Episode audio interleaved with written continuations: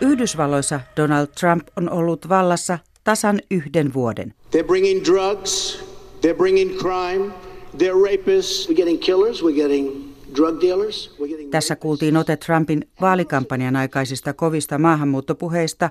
Nyt puheet ovat edenneet osin politiikaksi. Sen ovat tunteneet nahoissaan esimerkiksi latinalais-amerikkalaistaustaiset ihmiset. Yksi heistä on kolmekymmentä vuotta sitten El Salvadorista Yhdysvaltoihin muuttanut José Eric Calderon.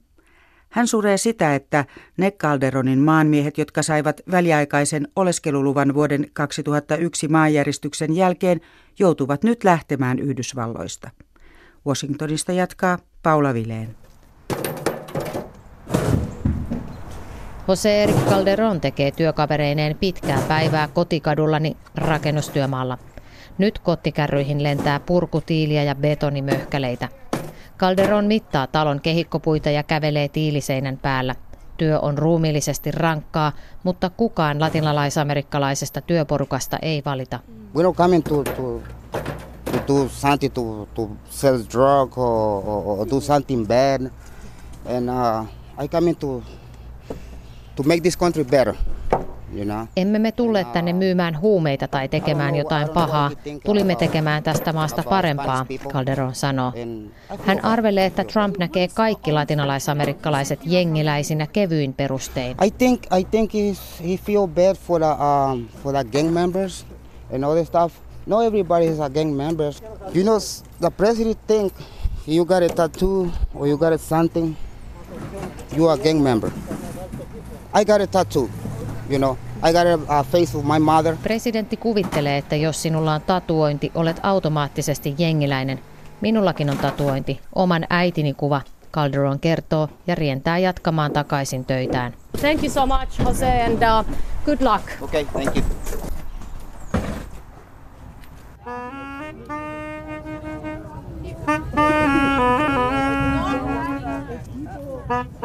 Tasainen ihmisvirta etenee kohti Martin Luther King juniorin muistomerkkiä Yhdysvaltain pääkaupungissa Washingtonissa.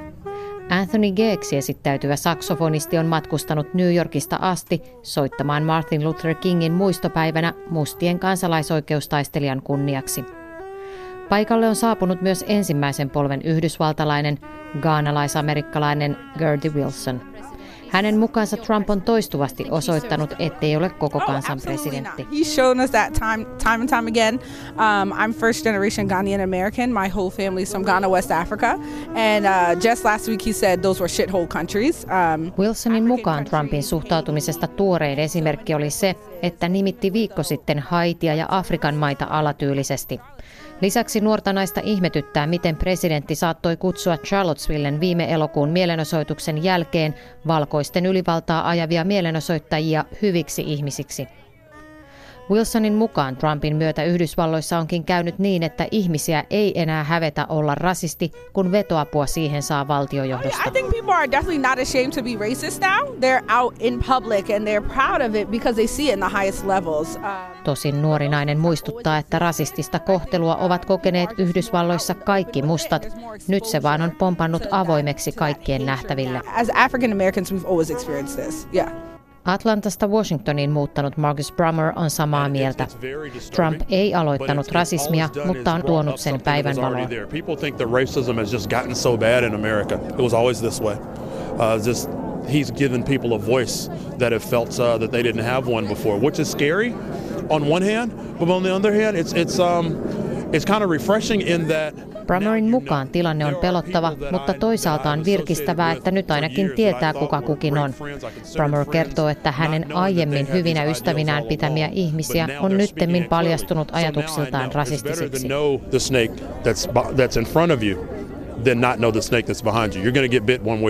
Brummer sanoo, että nykyhallinto ei millään muotoa ole hänelle mieleen. Still my president, yes. Comfortable as administration, not at all. C N N:n tuoreessa mielipidekyselyssä vain kolme prosenttia mustista ilmoitti olevansa tyytyväisiä Trumpin viranhoitoon. Trumpin toisen virkavuoden alkaessa Brummer uskoo, että yhteiskunnallisia jakolinjoja syventävä menosenkun jatkuu. I believe it's going to continue to be more divisive. It's going to continue to be more divisive. That sounds bad. It, it is. It's sad. It's sad. Anthony G. on lopettanut muistoserenaadinsa Martin Luther Kingille. Hän pakkaa saksofoniaan laukkuun ja pelkää, että Trumpin hallinnon jakava toiminta, kuten rikkaita suosivat veroleikkaukset, hajottavat koko maan. And the divisiveness, okay, is separating the country. Trump on bisnesmies, ostaa ja myy. Toivon, ettei hän tee samaa Yhdysvalloille. Trump is a businessman. Businessman buy and sell. And I'm praying that he don't buy and sell America. Ja kieltämättä Trumpin kampanjapuheista alkaen kuultu retoriikka on ollut hyvin kaukana siitä Yhdysvaltain perustajien ajatuksesta e pluribus unum, monesta yksi, joka löytyy yhä Yhdysvalloissa kolikoista ja pidetään muistutuksena Yhdysvaltain paitsi liittovaltio, myös siirtolaisperustasta. Näin raportoi Washingtonista Paula Vileen. Meillä on nyt yhteys Turkuun Yleisradion studiossa. Siellä on Yhdysvaltoja ja sen vähemmistöjä tutkinut Benita Heiskanen. Tervetuloa mukaan. Kiitos. Paula Vileen viittasi Yhdysvaltojen perustajien ajatuksiin moniarvoisuudesta. Miten kuvailisit näitä ajatuksia? Tämän moniarvoisuuden kulmakivenä pidetään tätä ajatusta, että Yhdysvallat ei erottele kansalaisia taustan tai uskonnon mukaan. Ja tämä ajatus ilmenee näissä perustamisasiakirjoissa. Itsenäisyysjulistuksen mukaan kaikki ihmiset on luotu tasa-arvoiseksi ja niin ajatuksena on, että Yhdysvallat toivottaa tervetulleeksi ihmiset eri paikoista ja heidät sitten sulautetaan tähän yhteen yhdysvaltalaisuuteen. No, Trumpin ajatukset poikkeavat tästä periaatteesta. Mitä se tuo mieleesi? Todellakin poikkeaa tästä ajatuksesta, mutta hänen ajatuksilleen löytyy kyllä historiallista vastakaikua, että tässä tuhatkahdeksansataa puolivälillä syntyi tällainen nativistinen liike, joka pyrki rajoittamaan tiettyjen uskonnollisten ja etnisten ryhmittymien sekä sitten tällaisina epäamerikkalaisina pidettyjen poliittisten radikaalien oikeutta saada Yhdysvaltain kansalaisuus. Ja mä olen aikaisemmin kutsunut hänen ajatteluaan tällaiseksi uusnativistiseksi ajatteluksi, eli että pyrkimys rajata meksikolaisten ja muslimin maahantuloa ja ajatusmuurista, kytkökset rasistisiin äärijärjestöihin, niin ne edustavat tämän nativistisen ajattelun perimmäisiä tavoitteita. Yhdysvallat on aiemminkin palauttanut latinoväestöä kotimaihinsa. Massapalautuksia tehtiin esimerkiksi presidentti Dwight Eisenhowerin kaudella viisikymmentäluvulla. Maan presidenttihistorian tutkija Elaine Kamarck sanoo kuitenkin, että republikaanien riveistä noussut Trump poikkeaa kaikista aiemmista presidenteistä.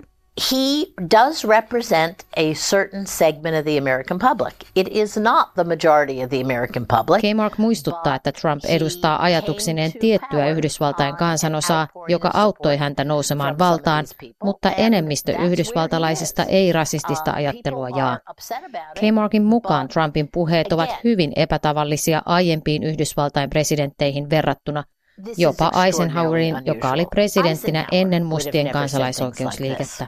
And he was president during an era when there was before the civil rights movement. Kamarckin mukaan kukaan republikaanipresidenteistä, ei Reagan eikä kumpikaan Bushista ole sanonut lähellekään Trumpin kaltaista. He is really outside of normal. In terms of the American presidency and in terms of the Republican Party. Hän on täysin Yhdysvaltain presidentin normaalin käytöksen ulkopuolella ja myös republikaanisen puolueen ulkopuolella tässä, Kamarck sanoo. Kamarckin mukaan Trumpin rasistisella käytöksellä on seurauksensa. I think those groups are very angry. And I think those groups will express their anger when they go to the polls. Hänen mukaansa vähemmistöryhmät, Yhdysvaltain muslimit, latinoväestö ja mustat ovat hyvin vihaisia. Ja se tulee näkymään seuraavissa vaaleissa. Professori Elaine Kamarckin tapasi Washingtonissa Paula Vileen. Kuinka suuri on Trumpin kannatus Yhdysvalloissa nyt, kun hänen toimiaan on seurattu tasan yksi vuosi? Se on valtakunnallisesti kolmekymmentä–neljäkymmentä prosentin luokkaa riippuen mitä kyselyä katsoo, mutta se on huomioitava, että republikaaniäänestäjien keskuudessa se on yli kahdeksankymmentä prosenttia ja sitten taas toisena äärilaitana demokraattien keskuudessa vain viitisen prosenttia ja sitten sitoutumattomat siinä välissä noin viisitoista prosenttia. Mistä Benita Heiskanen arvioit johtuvan sen, että hänen kannatuksensa on yhä noin suuri republikaanien keskuudessa, vaikka hän on ajanut omintakeista politiikkaa? Republikaanit ovat ilmiselvästi katsoneet tämän poliittisen, poliittisen mahdollisuuden tässä hänen presidenttiydessään. Pyrkimyksenä on siis saada läpi näitä tavoitteita, joita puolue on pitkään tavoitellut ja sitten myöskin kritisoinut presidentti Obaman kaudella. Eli kyllä mä näen, että tämä on aika puhdasta poliittista laskelmointia. Tämä kannattaa, hänen kannattamisensa ottaen huomioon, että rivithän olivat hyvin hajallaan vaalien aikana. Entä pystytäänkö mitenkään ennakoimaan, että minkälaista sisäpolitiikkaa tai minkälaista politiikkaa siellä kotimaassa Trump nyt seuraavien kolmen vuoden aikana tulee ajamaan? No, hänhän on tietysti puhunut, puhunut näistä infrastruktuuriuudistuksista ja verouudistuksensa hän sai läpi ja sehän oli huikea, huikea voitto. Siis tämä, että, että yritysvero pudotettiin kolmekymmentäviisi prosentista kaksikymmentäyksi prosenttiin. O- Obaman tämän terveydenhuoltouudistuksen kumoaminenhan epäonnistui, mutta saattaa hyvinkin olla, että tähän kysymykseen palataan vielä ja, ja toki tätä terveydenhuoltouudistusta on pystytty nakertamaan esimerkiksi tämän verouudistuksen yhteydessä. Käydään vielä Venäjällä. Kuva Trumpista oli myönteinen etenkin presidentinvaalikampanjan aikaan ja Venäjän uskotaan yrittäneen vaikuttaa vaalien tulokseen Hillary Clintonin tappioksi. Nyt asenne on muuttunut kriittisemmäksi, kertoo Moskovasta Marjo Näkki. Talvi on viimein saapunut Moskovaan ja Danilovskin kaupunginosassa ihmiset kiirehtivät lumimyräkän tieltä kohti toria ja metroa. Hyytävä pakkasilma on hyvä vertaus Yhdysvaltain ja Venäjän välisille suhteille. Mutta mitä mieltä tavallinen moskovalainen on Yhdysvaltain presidentistä Donald Trumpista? Donald Trump on hyvin kokenut ja menestynyt liikemies, sanoo Andrei Tito. Typerykset eivät voi nousta presidenteiksi.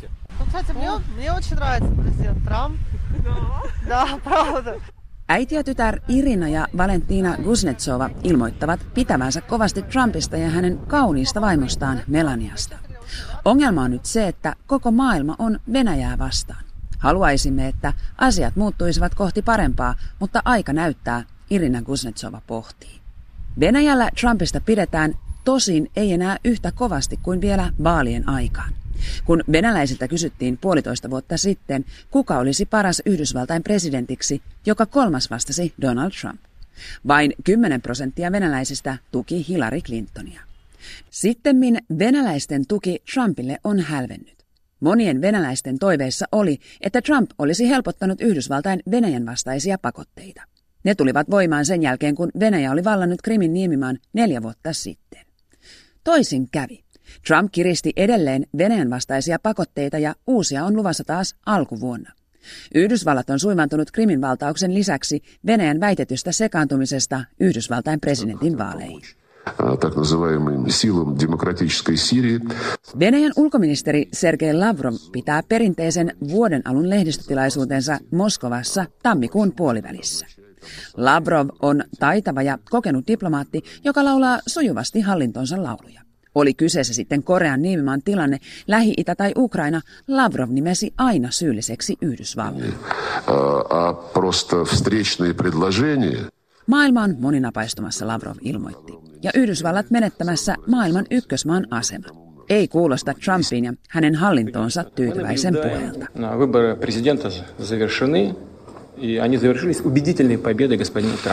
Kun Trump valittiin Yhdysvaltain presidentiksi, Kremlissäkin riemuittiin. Kuplat champagnelaseissa haihtuivat kuitenkin nopeasti. Syy oli sama, mikä muullakin maailmalla. Trump osoittautuikin sätkynuken sijaan omatoimiseksi ja arvaamattomaksi johtajaksi. Venäjä on kuin varkain lisännyt vaikutusvaltaansa arabimaailmassa ja Lähi-idässä. Syyriassa Venäjä on asettunut tukemaan liittolaistaan presidentti Bashar al-Assadia ja suorittanut ilmaiskuja. Jopa alueellisen supervallan Saudi-Arabian kanssa Venäjä on lämmitellyt suhteita onnistuneesti. Trump ilmoitti joulukuussa tunnustavansa Jerusalemin Israelin pääkaupungiksi. Tunnustus synnytti mielenosoituksia ja Venäjä tuomitsi siirron arabimaailman ohella. Yhdysvalloista yhteisen vihollisen Venäjän kanssa on löytänyt myös Turkki. Yhdysvallat liittolaisineen kaavailee kouluttavansa kurditaistelijoista rajavartioita Syyriaan, Turkin ja Irakin rajoille. Turkille kurdien vahvistuva asema on punainen vaate ja asiaa vastustaa myös Venäjä. Se ei halua Yhdysvaltojen sekaantuvan Syyrian asioihin. Venäjä vastustaa myös Iranin ydinohjelmasopimuksen avaamista.